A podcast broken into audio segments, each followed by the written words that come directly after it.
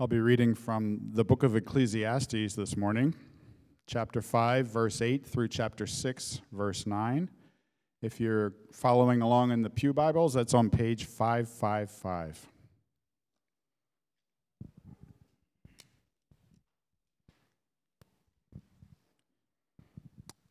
If you see in province the oppression of the poor and the violation of justice and righteousness, do not be amazed at the matter for the high official is watched by a higher, and there are yet higher ones over them. But this is gain for a land in every way, a king committed to cultivated fields. He who loves money will not be satisfied with money, nor he who loves wealth with his income. This also is vanity. When goods increase, they increase who eat them. And what advantage has their owner but to see them with his eyes? Sweet is the sleep of a laborer, whether he can, eats little or much, but the full stomach of the rich will not let him sleep. There's a grievous evil that I have seen under the sun. Riches were kept by their owner to his hurt, and those riches were lost in a bad venture. And he is father of a son, but he has nothing in his hand. As he came from his mother's womb, he shall go again, naked as he came, and shall take nothing for his toil that may that he may carry away in his hand. This also is a grievous evil. Just as he came, so shall he go. And what gain is there to him who toils for the wind? Moreover, all his days he eats in darkness, in much vexation and sickness and anger. Behold, what I have seen to be good and fitting is to eat and drink and find enjoyment in all the toil with which one toils under the sun, the few days of his life that God has given him for this is his lot. Everyone also to whom God has given wealth and possessions and power to enjoy them and to accept his lot and rejoice in his toil. This is the gift of God. For he will not much remember the days of his life because God keeps him occupied with joy in his heart. There's an evil that I have seen under the sun, and it lies heavy on mankind. A man to whom God gives wealth, possessions, and honor so that he lacks nothing of all that he desires, yet God does not give him power to enjoy them, but a stranger enjoys them. This is vanity. It's a grievous evil. If a man fathers a hundred children and lives many years, so that the days of his years are many, but his soul is not satisfied with life's good things, he has also no burial, and I say that a stillborn child is better off than he. For it comes in vanity and goes in darkness, and in darkness its name is covered. Moreover, it has not seen the sun or known anything, yet it finds rest rather than he. Even though he should live a thousand years twice over, yet enjoy no good, do not all go to the one place? All the toil of man is for his mouth, yet his appetite is not satisfied. For what advantage has the sight of the eyes than the wandering of the appetite? This also is vanity and a striving after wind. This is the word of the Lord. Thanks, Dan. Good morning, church. My name is Josh. I'm one of the pastors here. Uh, if we haven't had the chance to meet, let's change that. We'd love to connect with you afterwards. Uh, it'd be a joy to meet with you and hear a little bit. My wife and I were first married. We started watching this show called Monk. Did you guys ever watch Monk? We loved Monk. Monk had uh, I don't want to be triggering this morning, but he had OCD to like the nth degree. And one thing Mr. Monk would never do is start a brand new sermon series on the fifth Sunday of a month. It just would not work for him, and it doesn't work for me. So we wrapped Ruth last week. We will jump into Summer in the Psalms next week, but this week, uh, I thought I'd hit on something that is probably affecting all of us right now. The reality uh, of what all this inflation is doing to our personal finances right now was coming sharply into focus for my family uh, this last week. It felt, it felt pretty grim uh, to us as we really analyzed the numbers and saw where we're at. Um, and so we talked about areas where we could trim back and tighten the belt a little bit, provide a little bit more breathing room in the budget. Didn't find too many options, but um, I imagine it's a similar story for all of us right now. We're trying to figure out what to do with this new uh, financial norm, and hopefully it's not a norm. Hopefully it's just a season. Um, so, for just this week, I want to talk about money since all of us seem to have a little bit less of it, okay? Uh, maybe your savings is taking a hit. Maybe you're watching your 401k do this number right here. Uh, maybe you can't afford some of the simple things that you used to be able to afford pretty easily, like a gallon of milk, seven or eight bucks now. I don't know what your story is, but I'm betting that during this season, all of us are having to reckon with our relationship to money in, in one way or another. But before we talk about money, I want to tell you a story about my childhood. I kid you not, I was mowing the lawn before I was three years old. Uh, I, I would look out the window of my bedroom. I would see my father out there on his riding mower, make a beeline to the garage to snag my push mower to head out there to uh, help him, right? Help.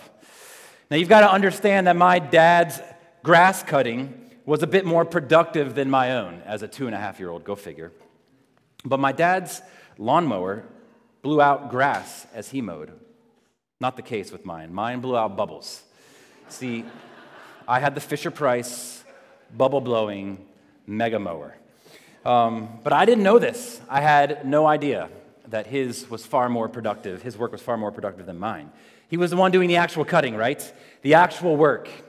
It was his work that provided the satisfaction that came with the grass that was cut with those evenly, really straight lines through the lawn.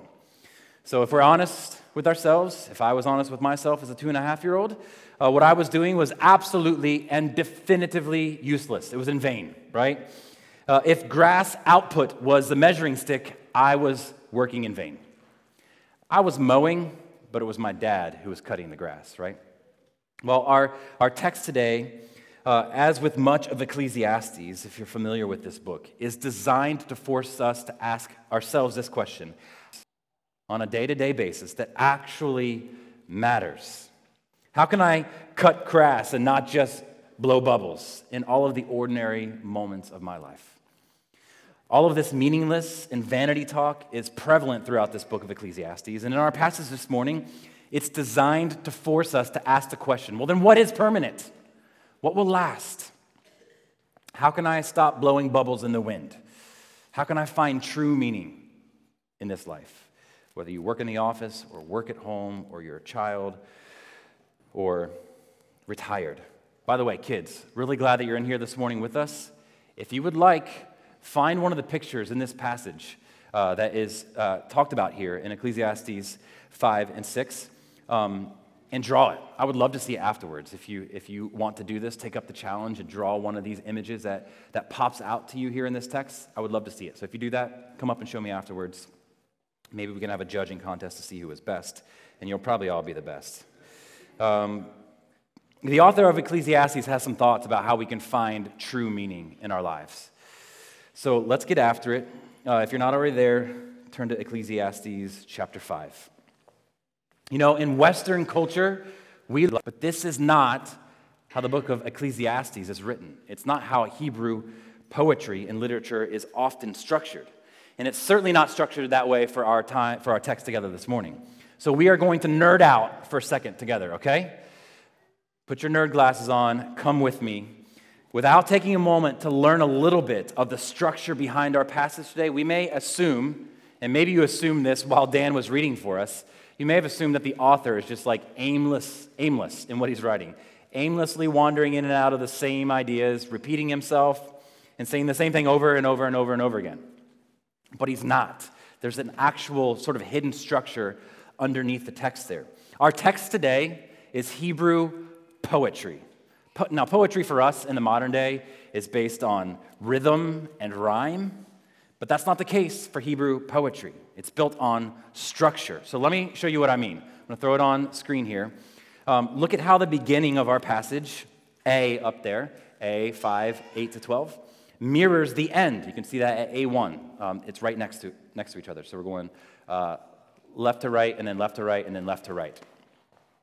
Um, you can check, check me on this in your own Bibles if you want. The two middle sections mirror each other, B and B1. And then the idea is at the end of the chapter 5 and the beginning of chapter 6. So the end of 5 is C, and then the beginning of chapter 6 is C1. They mirror each other too. So the structure that the author is using here is called a chiasm. I told you we were going to nerd out, all right? Nerd time is almost done, but it's called a chiasm. This is uh, a word, this word is built on the Greek letter chi, which actually looks like an X. So that's why it's called a chiasm, and that's the form that this chiasm takes. Uh, a chiasm is a structural device in which the point of the text is highlighted by its separateness, it alone has no parallel, and by its central placement, it's found right in the middle. So I'm only bringing this up because without understanding this, it may seem like the author is aimlessly wandering, but he's not. So check it out here. Kind of spelled it out for you. Uh, it starts with people who cannot be satisfied, and then moves to people who cannot enjoy, then to what is good. And then here's the main point the part that has no equal to it or no parallel to it, D, that's the very center of the X, the center of the chiasm. Um, and then he moves back to what is bad in contrast to what is good. And then people who cannot enjoy in, con- in contrast to people who cannot enjoy up at the first B. And then the final A there, people who cannot be satisfied, uh, reflects the top A there, people who cannot be satisfied. Again, if you want to check me, you can in your text. Uh, but a, a pretty cool kind of like bit of hidden knowledge there about what's going on with this text, I think.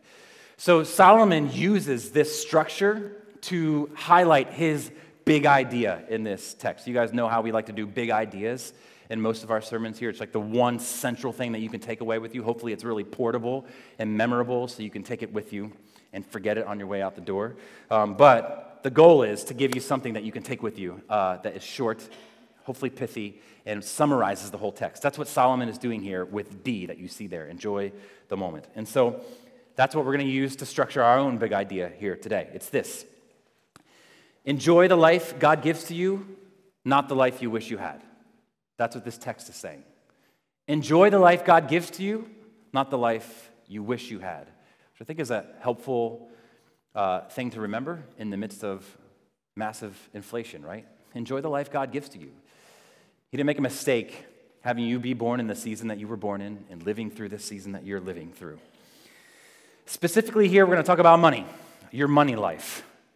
And the call here is to enjoy the life of pro, uh, financial provision that God gives to you, not the financial life that you wish you had.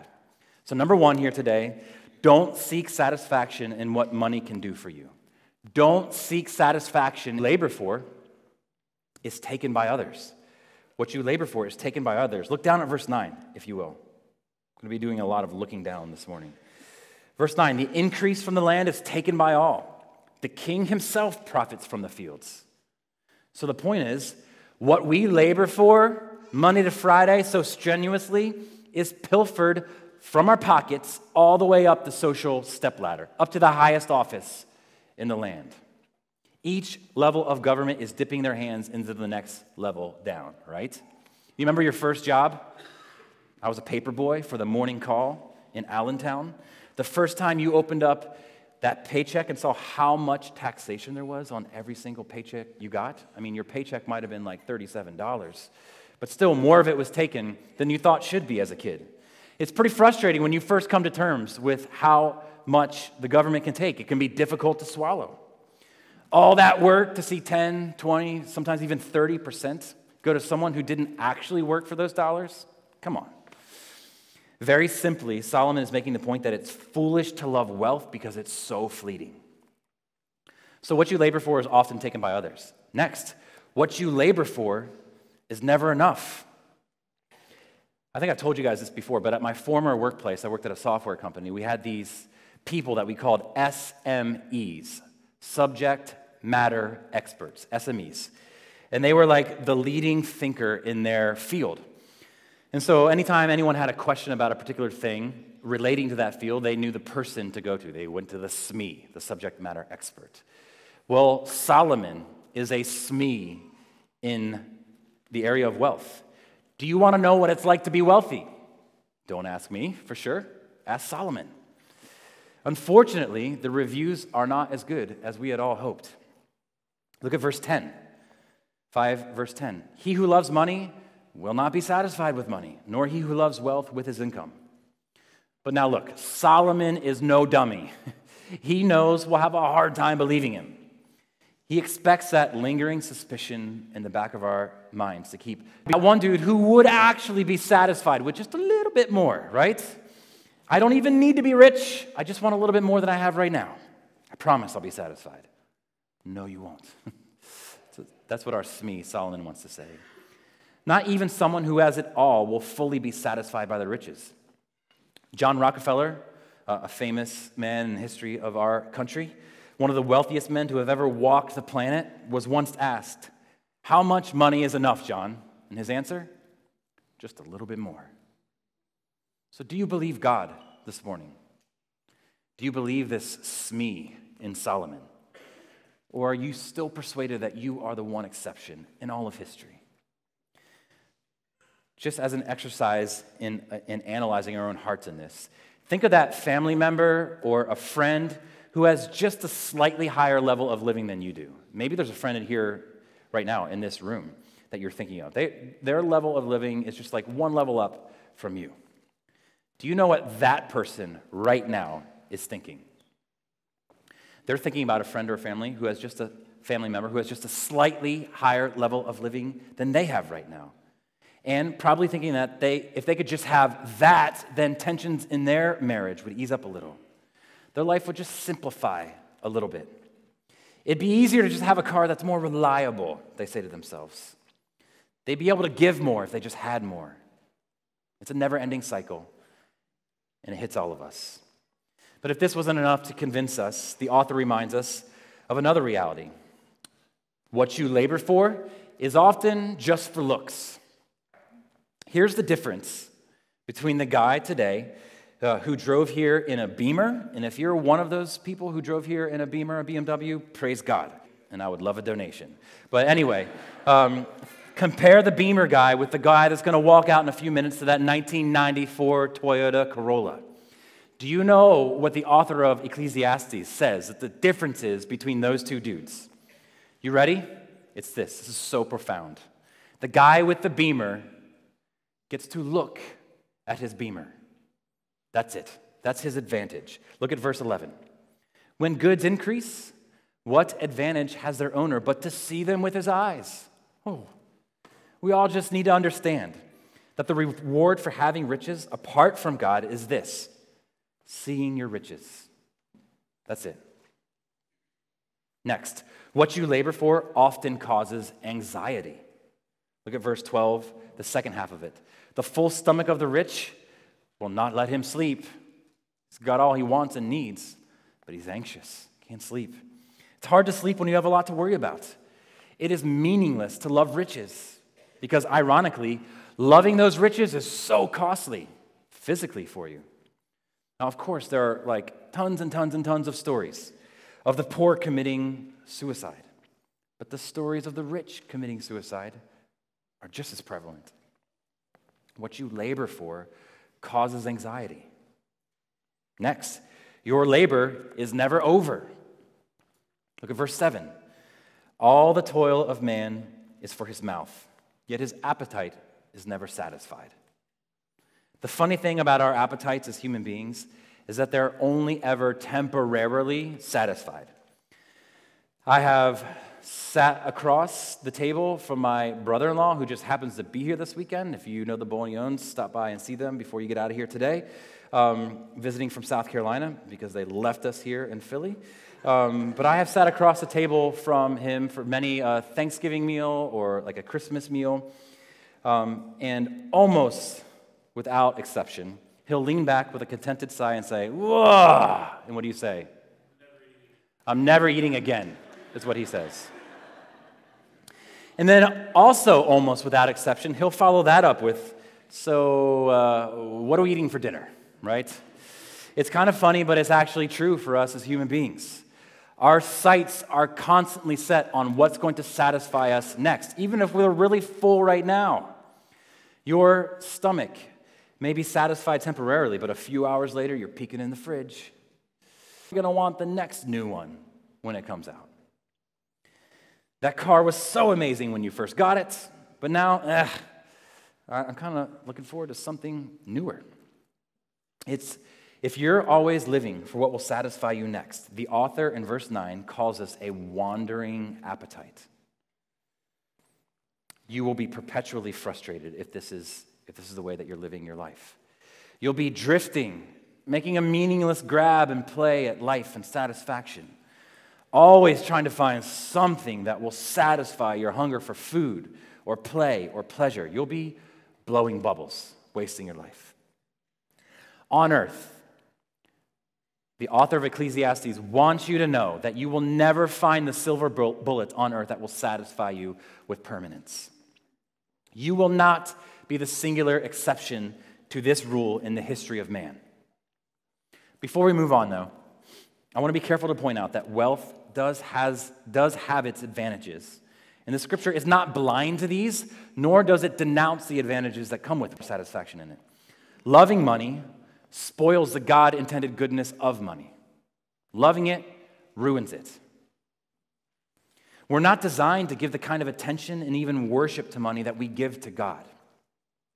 This is what ruins money, yet it's what occupies many of our hearts. So this morning, search your heart on your orientation towards money or wealth or retirement or your portfolio or your 401k or your 403b. Does your heart love it? It cannot satisfy. It will not satisfy. Believe God this morning. The larger your appetite for money, the bigger the hole in your soul will be. Are you so ambitious that it's taking you away from gathering with God's people? Are you so committed to the mighty dollar that you'd be willing to do some shady stuff at work or on your taxes? Just know that in the end it won't work. So don't fall prey to it. It won't satisfy you. As much as you might believe it in your heart right now, it won't. It won't work. That hole is meant to be filled, but not with cash. It's a God sized hole that can only be filled with God and bring a contentment that money cannot bring. Don't seek satisfaction in what money can do for you because it can't satisfy you. Number two today, don't be dissatisfied with the life God gives to you. Solomon provides some reasons why we shouldn't be dissatisfied with the life that God gives to us. First, it's this your persistent pursuit of something better is harmful. Chapter 5, verse 13, look at it with me. He says, There's a grievous evil that I have seen under the sun Riches were kept by their owner to his own hurt. So he, instead of the previous examples where men were seeking riches to love, this man has them already. And he's trying to suck pleasure out of them, out of all the wrong things. And as a result, he was willing to endure hardship and sacrifice in order to keep, to get and keep his wealth. At all costs, he was going to maintain his lifestyle and the perception of his wealth that he had gained with others. He was unwilling to just work hard and just accept the life that God had given to him. And he did this to his own harm. He worked his tail off, and he couldn't even enjoy the fruits. Jessie O'Neill has diagnosed a spiritual problem for us. She calls it affluenza, which is an unhealthy relationship with money or the pursuit of wealth. Most Americans have at least a mild case of this deadly disease. Even if we are thankful for what we have, we often think about the things that we do not have and how to get them. This explains the sudden pang of discontent we feel when we realize that we cannot afford something we want to buy, or the guilt we feel because we bought it anyway, and now we're in debt as a result. Our feverish pursuit of something better than what God has provided causes this deadly affluenza. We're left here in the text, though, wondering what the antidote is. Is there a vaccination for affluenza? Too soon on the vaccination joke? Is there one? We're supposed to wonder this as we read through this text. Another reason we shouldn't be dissatisfied with the life that God has given to us your lifestyle is losable. Your lifestyle is losable. Look at verse 14. Those riches were lost in a bad venture. All that stuff the man had labored to uh, obtain to his own harm, they all went up in smoke anyway. During the pandemic, we bought this super cheap above ground pool and we filled it up to like 70% on Wednesday or Thursday of this last week. And the higher it got, um, the lower one side got and the higher the other side got inside the pool. So we stuck a hose in the pool and we completely emptied the pool, and then we went and bought sand and dirt, and we re-leveled the ground, and now the pool is back in place. I'm happy to tell you it's been refilled, and it is now level. But that was a lot of water that went up in smoke. Those riches were lost in a bad venture. I tell you that. Solomon is thumping that drum. Don't set your sights, always be wishing your life away, hoping for a better break or a better set of circumstances. Still, though, he hasn't provided us an alternative. He's just like beating this drum of depression into our souls. He's piling on again here. The next point your stuff is temporary, it will be lost. Either you will dump all the water out, or eventually it will evaporate, but it will be lost. Verses 15 and 16. No matter how much you hoard, you're going to lose it all. Look at verse 15. As he came from his mother's womb, he shall go again, naked as he came, and shall take nothing for his toil that he may carry away in his hand. Verse 16. This also is a grievous evil. Just as he came naked, so shall he go naked. And what gain is there to him who toils for the wind? So think of someone who, who has it all in your mind. Maybe you like movies. Who, what's a famous actor? Don't be bashful. John, Johnny Depp. Yeah. Somebody's been watching the news. Amber Heard, anybody? All right. Johnny Depp. So you've got his face in your mind, that, that pirate. Maybe you like sports. Who's the most famous athlete? Matt Stafford or Josh Allen. We've got Matt Stafford and Josh Allen. Okay, maybe you like music. Who's a famous musician? Tim McGraw. All right. Bruce Springsteen. Um, I thought you guys were going to say Justin or Dalton from this morning, but maybe enjoy business ventures. Who, who knows a famous businessman? Elon Musk. There you go. Yeah. Uh, what is, what is your perception of these very, very, very elitely wealthy people? Beautiful homes, beautiful cars, typically beautiful Twitter or on TV. You've seen it all. It looks like they have it all. But it is absolutely guaranteed that they will lose every single ounce of it. No matter how good and great and wonderful they have it now, they will lose it. They're going to exit like they came in. No clothes, no cars, no home. Naked as they came, naked they're going out, just like the rest of us, like verse 15 says. And no matter how far down the ladder you go from them, the same is going to happen to you. This is frustrating. This is an unshakable reality. Everything that you've worked so hard for under the sun, the way that Ecclesiastes talks about life on this earth, he talks about it in terms of it being under the sun. And the whole point of Ecclesiastes is to get over the sun. What is over the sun? What lasts longer than the stuff under the sun? Everything that you've worked for under the sun in this life, you're going to lose it. And still, he piles on. Even if you make it, even if you get all the stuff that life has to offer, your acquisition does not guarantee satisfaction. Your acquisition does not guarantee satisfaction. Look at chapter 6, verse 1. There is an evil that I have seen under the sun, and it lies heavy on mankind. Maybe you're feeling that right now. A man to whom God gives wealth, possessions, and honor so that he lacks nothing of all that he desires. Yet God does not give him the power to enjoy them. Remember that Christmas gift that you got as a child? It's probably this amazing electronic toy. Maybe it was like a toy car or a game, a, a tape recorder, a Game Boy. And it was probably something that required batteries. And what did it say? Batteries not included. It was so demoralizing as a kid, wasn't it? This is one of the singularly most frustrating phrases a 10 year old can read. You have this amazing toy, and you can't use it batteries not included. Well, Solomon warns in chapter 6 that no matter what life we're given, wealthy, poor, or somewhere in between, satisfaction is not guaranteed. Satisfaction not included. You have this amazing gift called life, yet you cannot guarantee yourself satisfaction. He says next, money won't satisfy. So, why do we labor and toil for all this stuff under the sun? What is the point? Solomon wants us to feel desperate and frustrated and a twinge of sadness right now. Like, yeah, all the blood, sweat, and tears that you just poured into your home remodel, you're going to lose it because you can't take it with you. That car that you just bought and you love, you're going to lose. Man, nobody's even going to remember that in 10 years. We are all abject losers. Be encouraged this morning. We are losers in this sense that we are going to lose everything. So if your life is wrapped up in something that you're sure to lose, you're making a bad choice. If your life is wrapped up in something that you're sure to, sure to lose, you're making a bad choice. So, how do we not be losers?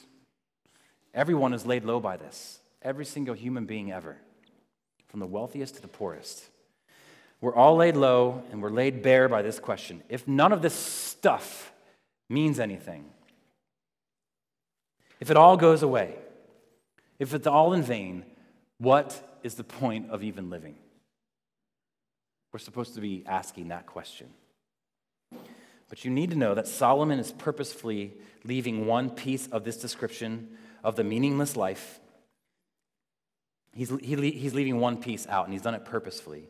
And it's what we just skipped over. It's that very center of the chiasm of the X. It's the very point of this entire passage, and it's really the entire point of life. So, this isn't something we want to miss today. The third and final point, and the big idea for us, really enjoy the life that God gives to you, not the life you wish you had. Enjoy the life God gives to you, not the one you wish you had. So, so far in our time together this morning, we have been relatively godless. And so has Solomon. But there's this avalanche of God centered joy waiting for us right here at the end of chapter 5. An avalanche. This is the solution the vaccination against affluenza, the key to finding the point of living. Remember again, this is the very center of the chiasm, the point of the passage. Here it is again on screen, you can see. The very center of it is enjoy the moment, enjoy the life God has given to you. But look back down at your text, and we'll take a, a running start to this. Look at verse 18.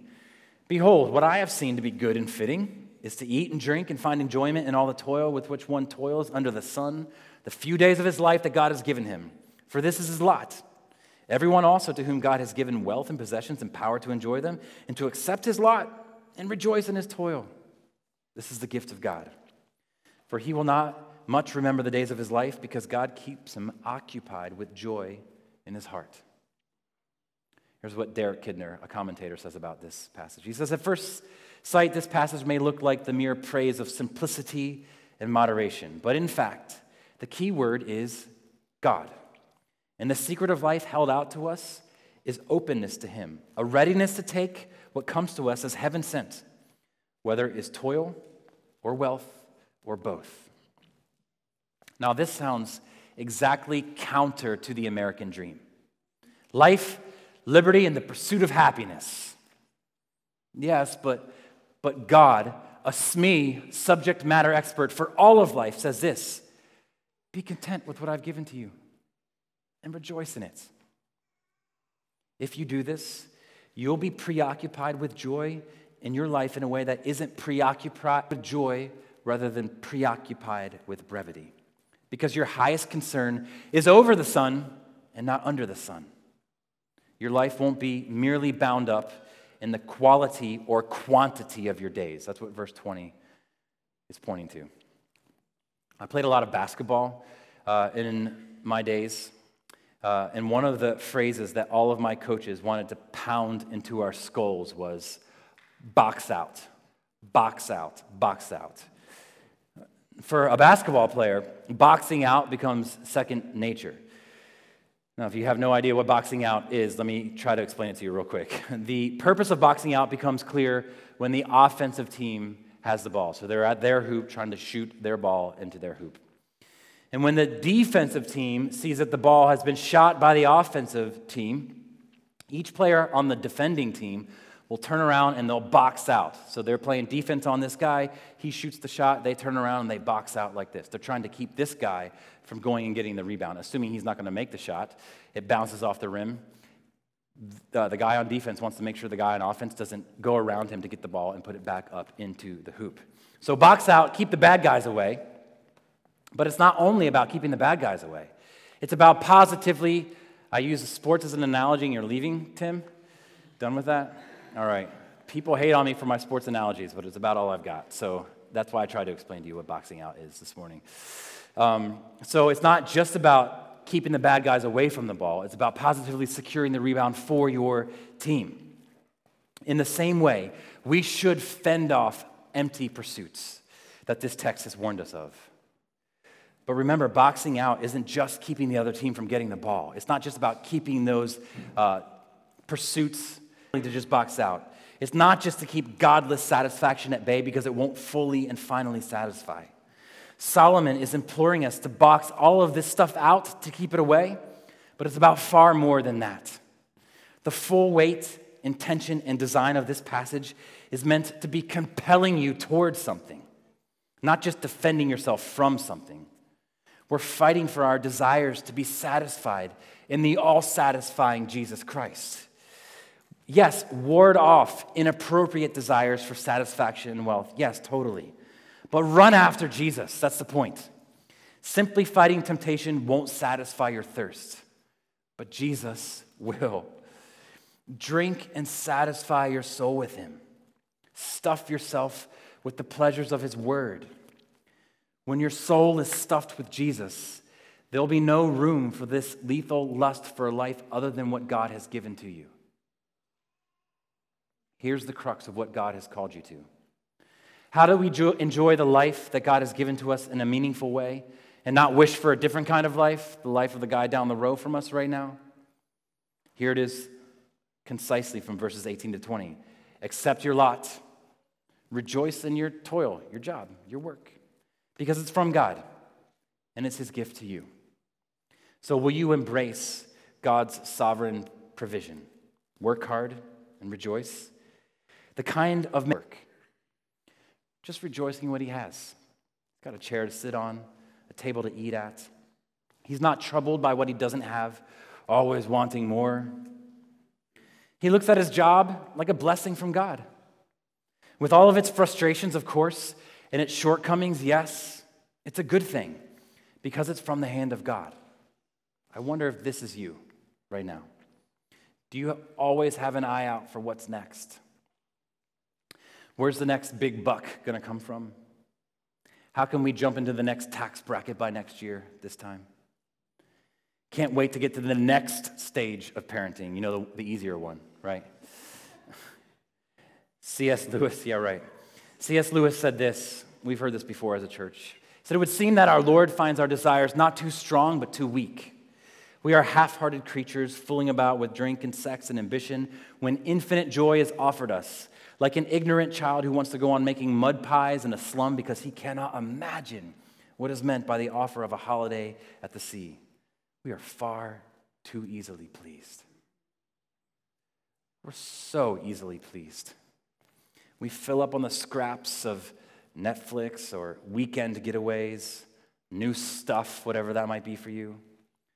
All the while, deeper, more permanent satisfaction is offered in our Lord. Oh, if we would just enjoy the life God gives to us, not living a life of fulfillment apart from relationship to our Creator will be meaningless and empty.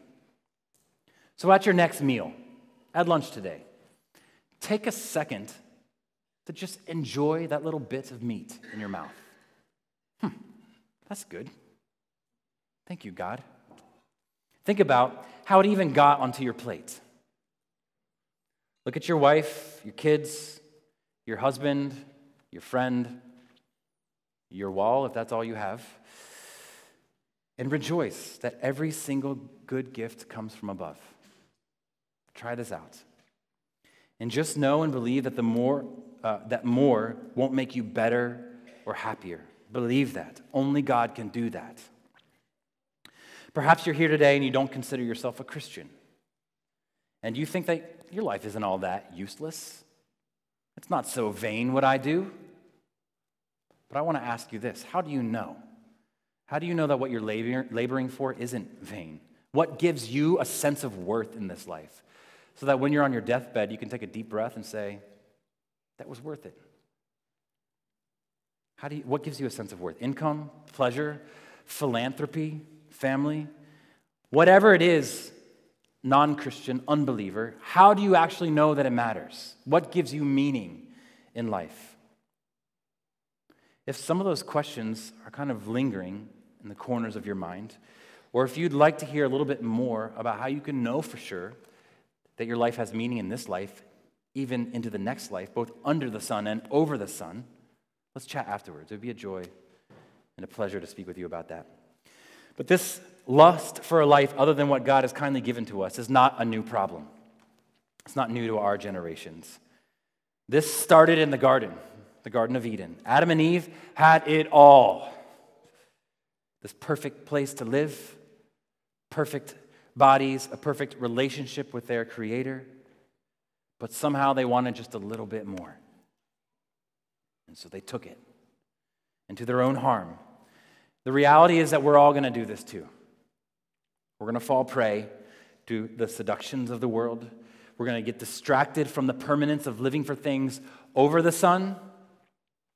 Thankfully, on the heels of Adam's poor investment, God whispered into this situation hope for release from this vicious, discontented cycle that we all face. Satisfy every last need of his people. God meets all of our needs according to his riches in Christ Jesus. God meets all of our needs according to his riches in Christ Jesus. So, do you want more from this life? Is your love of money spoiling the God intended goodness of it? Is your money always running out, leaving you wanting for more? Do you have lots of money, but still want more from life? Come to the unfathomable riches in Jesus. God will supply all of your needs there at the foot of the cross out of the wealth of his Son. Come to Jesus. And when you come to Jesus, you'll find that you really can enjoy the life that God gives to you, not the life you wish you had. Will you pray with me? God, thanks for a chance to be reminded about what really matters in this life. That we can actually cut grass and not just blow bubbles. We can have a meaningful existence here on this side of death and then on the other side of death. We thank you for that. We pray that we would find our satisfaction in Jesus, that we would remember that Jesus earned your favor for us so that we don't have to earn that for ourselves. In Jesus' name, amen. Amen.